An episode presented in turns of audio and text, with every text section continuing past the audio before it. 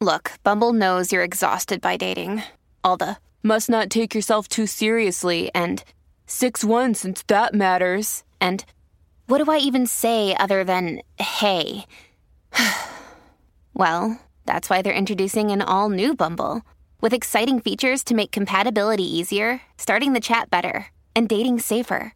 They've changed, so you don't have to. Download the new Bumble now.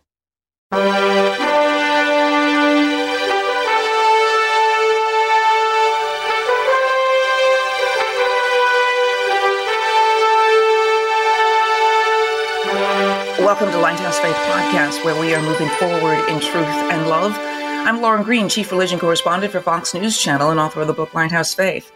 Well, Mitch Albom is a tremendous storyteller who's sold over 40 million books, including the New York Times bestseller Tuesdays with Morrie.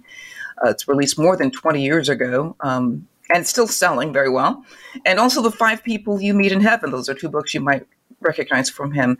But now his newest book is a novel called The Stranger in the Lifeboat. It's a sort of um, exegesis on the intersection of life and death and tragedy, and it's told through the eyes of 10 survivors of a luxury boat explosion. They're adrift at sea, and then they find a mysterious character in the water who claims to be the Lord. Well, Mitch is also a screenwriter and a pianist and lyricist. He's founded nine charities um, and operates um, the Have Faith Haiti organ, um, orphanage in Port-au-Prince, Haiti. And he lives with his wife, Janine, in metropolitan Detroit and joins me now. Mitch, thank you so much for joining me. That's my pleasure. Thanks for having me on. So, th- why this book, The Stranger in the Lifeboat? You know, normally I don't do novels, but it's this is a larger topic you were you were part of. And it's not yeah. just about this novel but about your whole kind of understanding of you know where life and death intersect. Yeah it is a novel but it's really born from real life experience. So as you mentioned i operate an orphanage in haiti. My wife and i and we're there every month have been for the last 12 years. We adopted a child from there a few years back when she developed a brain tumor. She was five years old. She was a little girl named Chika. And we went through quite an experience with her a couple of years here in the States. I ended up writing a book about it. Um, yeah. She lived a lot longer than the doctors told us that she would. But when she died, uh, I was very angry at the world, at God, and everything, thinking that, well, there's what kind of benevolent force can there be in the universe that isn't benevolent to mm-hmm. a seven year old girl? And it took me a few years uh, to start to see that the way I was looking at it was perhaps a little skewed, that I kept thinking about what I had lost instead of looking at what I had been given. So the yeah. stranger in the lifeboat ended up coming out of that sort of mentality about how people ask for help sometimes, divine help, you know, when they're really in trouble. And when it doesn't come in five minutes, they kind of figure, well, that prayer is not being answered because you know we want our help the way we want, like a deli sandwich. We want it to look like what we expect and taste right. like what we expect. And if it isn't, it's like, well, that's not the help we need.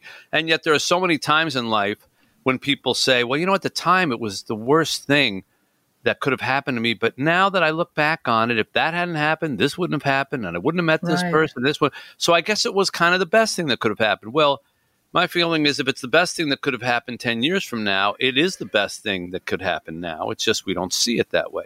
All of which led to this premise for this book about these 10 people who are survived this uh, yacht explosion uh, and they're in a life raft together for three days. Nobody's coming for them. They're crying out for help. There's no food, there's no water, there's sharks, everything you can imagine.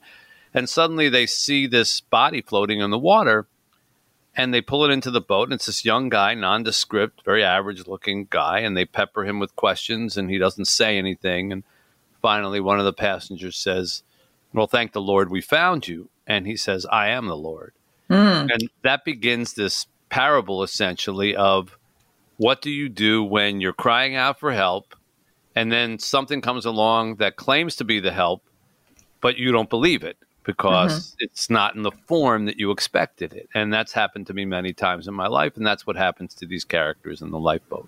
It's very much like life itself. And one of the things that you talk about um, in these. You really kind of you're talking about exploring the questions of who is God and is God present in tragedy? Does my life matter? Is there an afterlife? You know, can God use anyone for His own for His purpose? And um, uh, you know, yeah, you leave it to the readers to come up with their their own answers. Is that is that what I'm understanding, or do you actually you know try to you know insert some kind of theological insight? No, uh, I think the best books about faith are the ones that leave enough wiggle room for the reader to either go along with a certain premise or kind of invent their own or sort of think, well, I think it happened this way. And I, have had a lot of readers of The Stranger in the Lifeboat who have compared their notes and they're not the same. Mm-hmm. You know, mm-hmm. one says, no, I think this happened. The other one says, no, no, no, no, no, no, this happened. And that's good because I think faith requires questioning and requires interpretation uh, to a degree. At least, you know, my my, my mm-hmm. take on it. I'm not mm-hmm. dogmatic mm-hmm. about it, and it's not a book that that has one particular religion. This this person that they pull out of the water is not Jesus, even though I said he's a young guy. you know, mm-hmm, mm-hmm. Uh, a lot of people imagine, oh, it's got to be Jesus, but no. It's in fact, if you read the book, you see there's quite a bit more to it than just what I'm saying. But it is a chance to sort of answer that question. What would you do if you called out for God and God appeared in front of you and said, "Okay, here I am. Mm-hmm. What, what do you want?" And are you are you helping readers in the sense of you know because I see two kind um, well I see one danger in in a world today that people are already trying to make up their own version of God and you know to just try to figure out a God that they can live with. And it, it, I mean there's isn't there a danger in that? Well yeah except that would that would be true if this God said I'm God. Whatever you want I'll do uh, that's a genie. That's not God. Right. Uh, uh, that's not who this character is. This mm-hmm. character is quite the opposite. Uh, they're not always happy with the responses that he gives, and they're not always happy with the action. Uh, there's there's a moment where they start crying, you know, they're, they're, thirsty and they say, you know, come on, we're thirsty. If you're really God, then, then do something. Of course, they doubted him from the beginning and they say, right. he's just some guy who banged his head. Uh, and if you're God, what are you doing here? And he says things like, Well, aren't, haven't you been calling me? You've been calling me, so I came. But he asks for food, he asks for water, uh, he sleeps a lot, so he doesn't behave like, you know, what they think a God would. And so they don't really believe he is who he says he is until things start getting di- dire and they're they're really thirsty and they haven't had any water in a long time and so they say you know we're thirsty do something for us and instead he goes to sleep and then uh, they roll their eyes and say, "We'll see." That proves that he's he's useless. And then a couple minutes later, it starts to rain, mm-hmm. and they they pull out these cups and everything they can to try to save the rain. And one character gets this box and it starts to fill up with the water. It's this heavy rainstorm, and he trips, and and and, and it spills, and all the water spills out, and then the rainstorm stops. Hmm. And then they look at him, and he's awake now, and they say, "Keep it going." And he goes, "Oh, wait, you you think I did that?" you know and and they say well whether you did it not keep it going. And he, he says no. And and they're frustrated by that. And and that was partly because that's the way the world really works. We don't get god as a personal servant or a butler. God works in god's ways. And so i i tried to have moments where it's not all well if you're god you know, part the sea. If you're God, make make manna come from heaven. That's not what this is. So yes, I agree with you. There's a danger if we try to retrofit God to our particular needs and say, I only want a God who's going to help me really do well in my career, but I don't want a God mm-hmm. who's going to demand anything from me otherwise, or that or wants me to do charity for the poor, or wants me to be kind to people. I just want the one that's going to help me. Uh, this is not that character. In fact, it's quite the opposite. Yeah. Well, and I also understand that, um, you know, every life is unique. So everyone's, you know, dealing with death is unique. And so the questions you were asking about, you know, is God present in tragedy and, and does my life matter? You know, they're going to have some similar answers, but not exact replicas because everybody is unique. But the other issue um, for, you know, this answering these issues is that the first answer that has to be the first question that has to be asked and answered by the person individual is um, first of all is there an objective standard that exists outside of me You know, it, it, is it is there something that I have to mold my life to, rather than you know the world molding its life molding itself to me? And it, it seems to me, um, you know, do you kind of present that in this in this book this idea about there's a standard that exists outside of you there is a hard facts that exists outside of you. And i think that answer is death. These this this is what you've you know you have created this sort of um, exploring how people need to understand and live with death and not try to avoid it. I mean this is a theme that seems to run through your your your writings. Am yeah. i right or wrong well, uh, I think you're mostly right. I mean, if you go back to Tuesdays with Morrie, the book that I wrote that probably most people became aware of, of me through, that's certainly a book about dying. Uh, and yeah. uh, although I've always maintained it's more a book about living than it is a book about dying, and so did Morrie.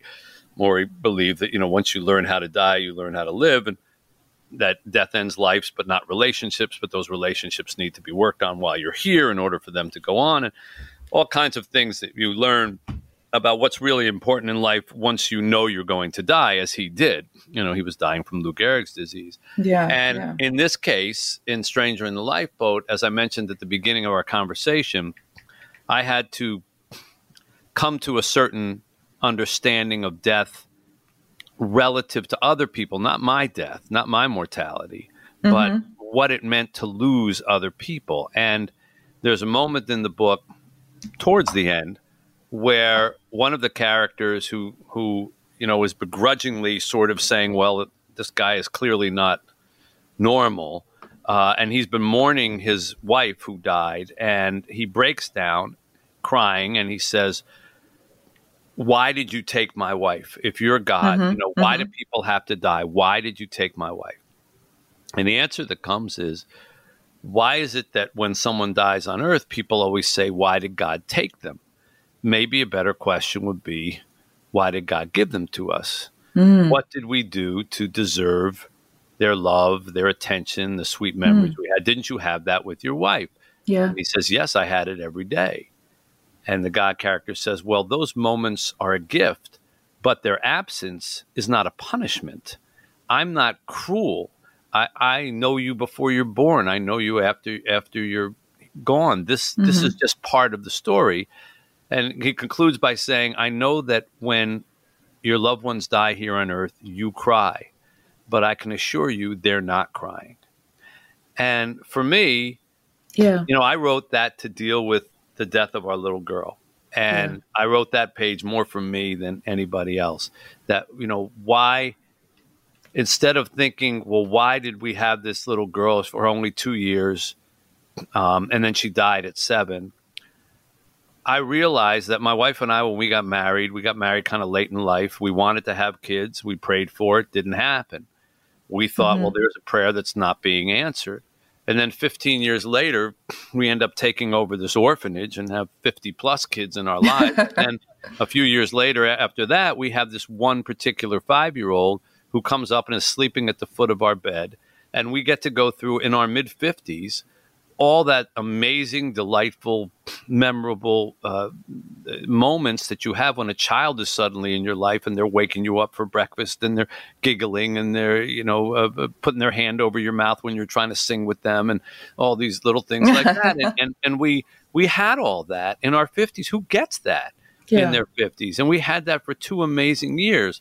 So instead of thinking of it as, you know, what was taken, I realized what was given. And, and a lot of that is how you come to accept God and and loss because God, loss and, and, and gain and gift and, and take away are all part of, in my view anyhow, the divine picture. Yeah. And you have to figure out who's doing the giving, who's doing the taking, what's the mm-hmm. rationale behind each direction, and that was that's a lot of what the stranger in the lifeboat really is about. Yeah, um, I want to take a break right now on Lighthouse Faith podcast. We'll be right back with uh, Mitch Albom talking about the stranger in the lifeboat and finding Chika. Families have a lot going on. Let OLLY help manage the mental load with new cognitive help supplements for everyone four and up, like delicious Lolly Focus Pops or Lolly Mellow Pops for kids. And for parents, try three new Brainy Chews to help you focus, chill out, or get energized. Find these cognitive health buddies for the whole fam at ollie.com. That's O L L Y.com. These statements have not been evaluated by the Food and Drug Administration. This product is not intended to diagnose, treat, cure, or prevent any disease.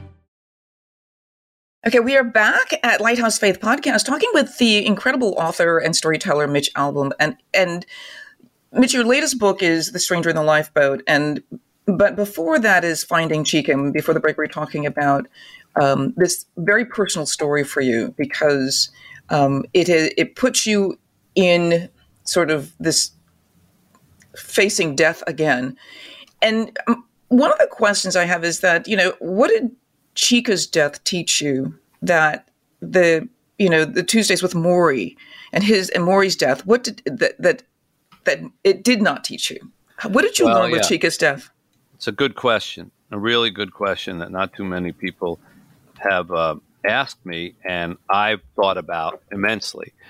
Um, Morrie's death and witnessing Morrie's death, and you're right to point out, Lauren, that there there are similarities. In fact, it's, it's they're almost ironic similarities. Mm-hmm. They were like about yes. 25 years apart, and the first time I was a young man sitting with an old man who was dying in front of me, and the second time I was the older man sitting with a child who was dying in front of me. Wow. Uh, more prolonged in Chika's case, it, it took two years. In Morrie's case, you know, it was about seven or eight months.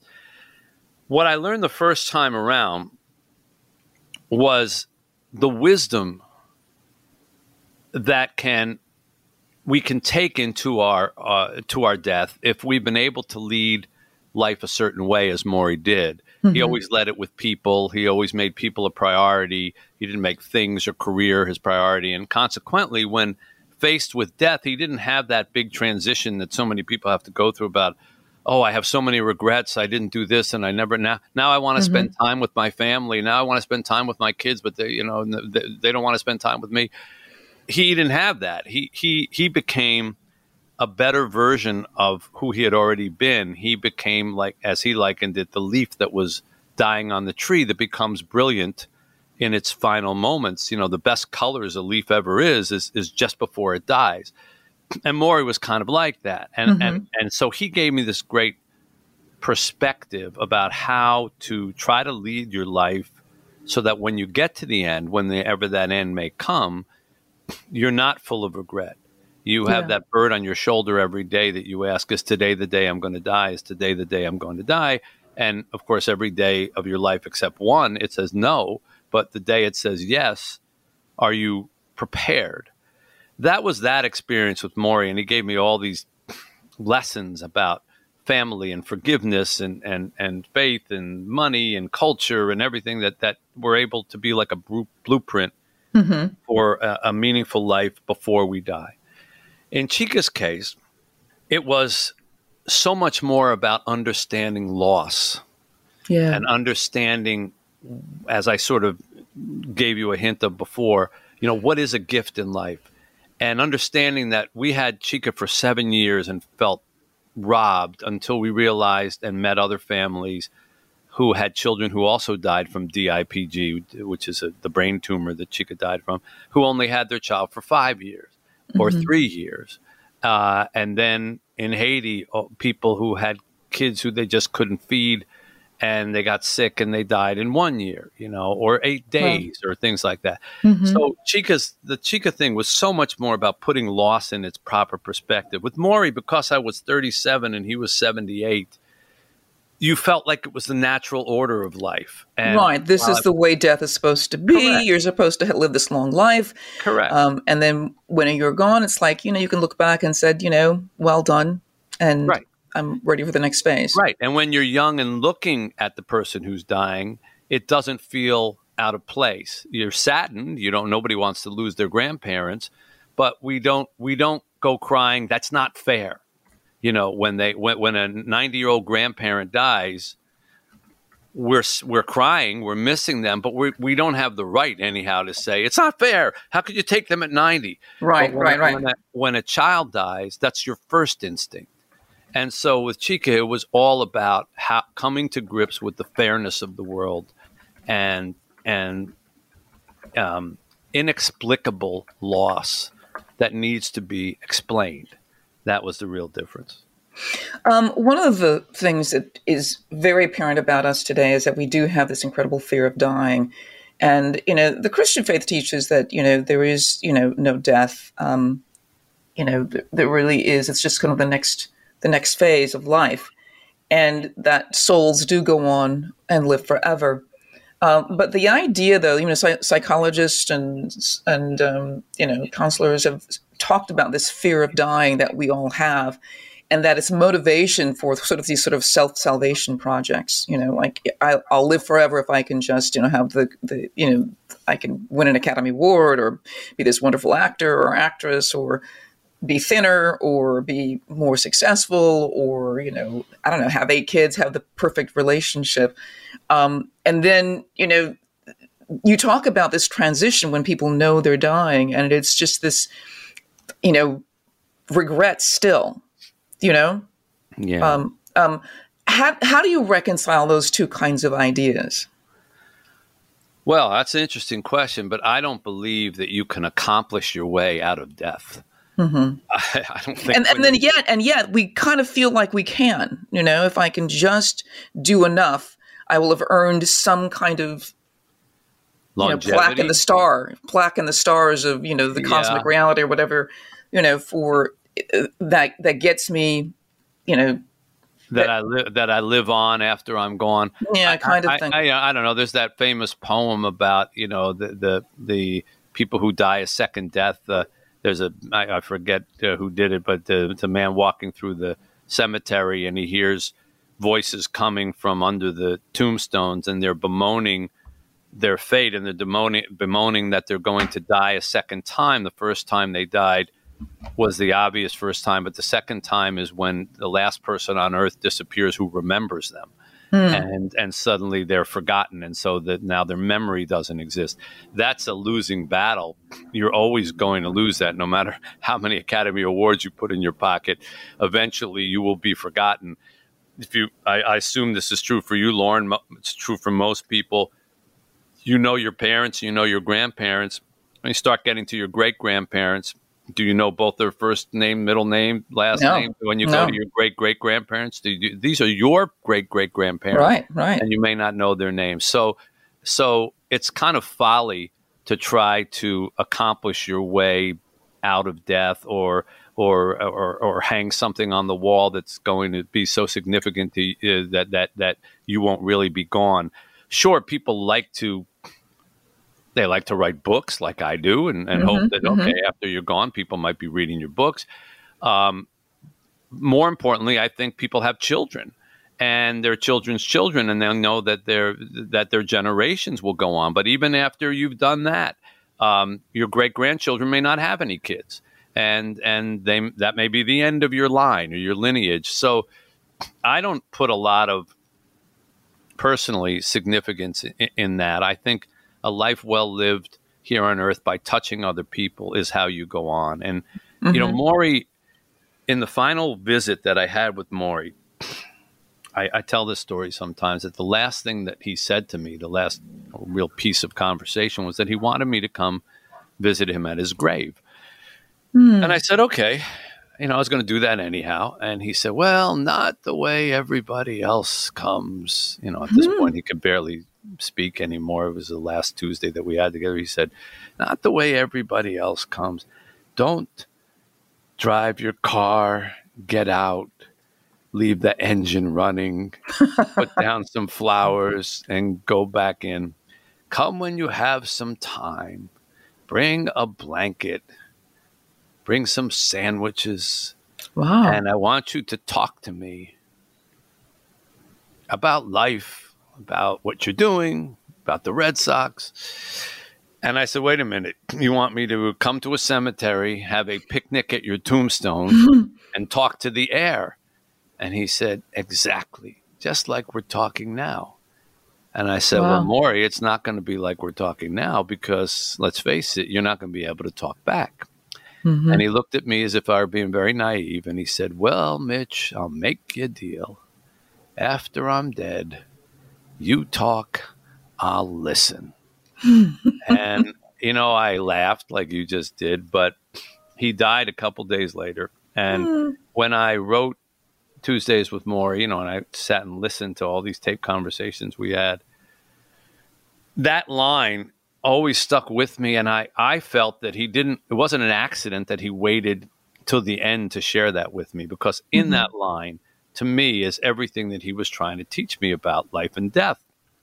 And that is that if you make your life with people, and giving to people, sharing of yourself with people, you know, getting involved in their lives, helping them, then when you're dead, you're not 100% dead. You live on inside the heads and the hearts of everybody that you touched.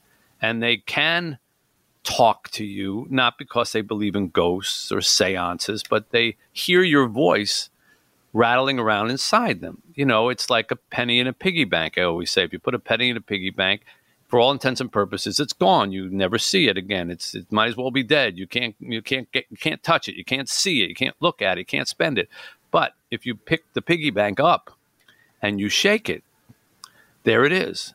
And it's the same thing as the voices that we put inside one another by spending time with one another, by making memories, not by working, not by winning an Academy Award, but by really being in each other's lives. That's how you achieve your little degree of immortality. That's how you go on. And I think that that was a beautiful lesson that Morrie taught, and it's the reason that people still talk about Morrie today. And are, that book, which I wrote strictly to pay his medical bills, that was the only reason I wrote it. It wasn't supposed to be some kind of big book. I mean, we, mm-hmm. I was begging publishers. Most of them told me no, and it's depressing and not interested, and they kept kicking me out of their offices. And I just needed to help pay his medical bills. And the money that they gave us finally, when I found a publisher, I just gave to him to pay his bills, and it was supposed to be a labor of love. And look at what happened with it. You Wow. know, people started Yeah. reading it and passing it around, and now it's taught all over the world. And Morrie, Morrie's words are resonating with people who never had a chance to meet him, all Yeah. because he took time to give of himself to a wayward student uh, in his in his final days. So we never know the ripples that in the pond that we create when we throw a pebble in, and that to me is how you live on. You know, there, obviously there was a great deal of wisdom um, that Morrie shared with you. And you also talk, though, about Chika's wisdom. And I found that very fascinating. Here she is, seven years old. And you want to, like, what kind of wisdom does a seven year old give you? No. And does she know she's giving it to you? Or does she, is she some kind of, you know, sort of spiritual force? You know, I mean, Well, I don't- in, the, in, in, the, in the context of, of wisdom, she Yeah. just gets I it. don't know that she. I doubt that she knew that she was giving it to us in the traditional sense. Like, Mm-hmm. let me let me educate these two. I, I don't think it was like that. I think it was quite the opposite. It's that from the mouths of babes type of thing. Um, Yeah. The best one that I can share with you is that um, we were towards the end of her life. She couldn't walk anymore, and so I had to carry her as part of the debilitation of brain tumor. She was fine with my carrying her because I just became her personal taxi. You know, like she had to go to the bathroom, she had to go to the car, we had to go outside, just picked her up and carried her. And one day we were sitting at the table coloring, and I, I looked at my watch. I realized I was late for this radio show. So I popped up. I said, Chika, I got to go. And she said, No, Mr. Mitch, stay here and color with me. I said, Chika, I have to work. And she said, Mr. Mitch, I have to play. And I said, Well, okay, but it's not the same thing because this is my job. And she crossed her arms and she made that pouty face that she would often make. And she said, No, it isn't.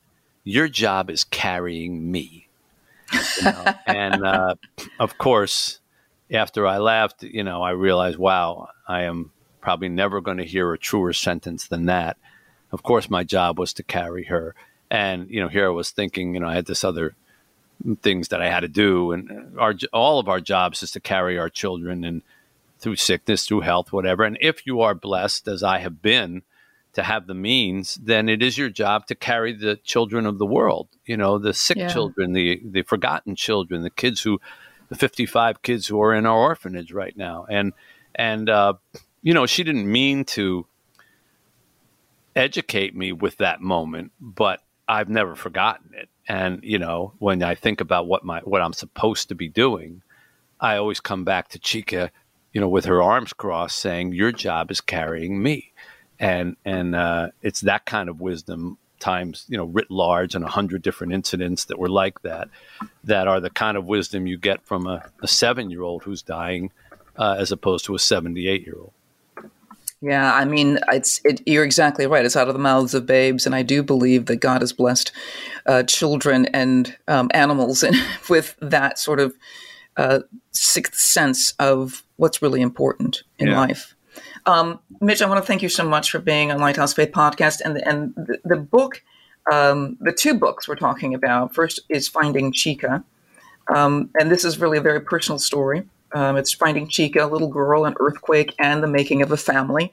Uh, very heartfelt. I did. I had to. I wept very early in in the book, and then um, the stranger in the lifeboat. Uh, and I'm certain that a lot of people will, you know, have questions about their own ideas about who God is uh, or isn't, and um, and they will be exploring that in your book. And I want to thank you so much for being here. Oh, it's been a pleasure. Thank you for having uh, such a nice conversation with me. I appreciate it. It's my pleasure. It's my pleasure. And thank you all for listening to Lighthouse Faith Podcast. I'm Lauren Green. Have a blessed day. Hi, everybody. It's Brian Kilmeade. I want you to join me weekdays at 9 a.m. East as we break down the biggest stories of the day with some of the biggest newsmakers and, of course, what you think. Listen live or get the podcast now at briankilmeadshow.com. Listen to the show ad free on Fox News Podcast Plus, on Apple Podcast, Amazon Music with your Prime membership, or subscribe wherever you get your podcasts.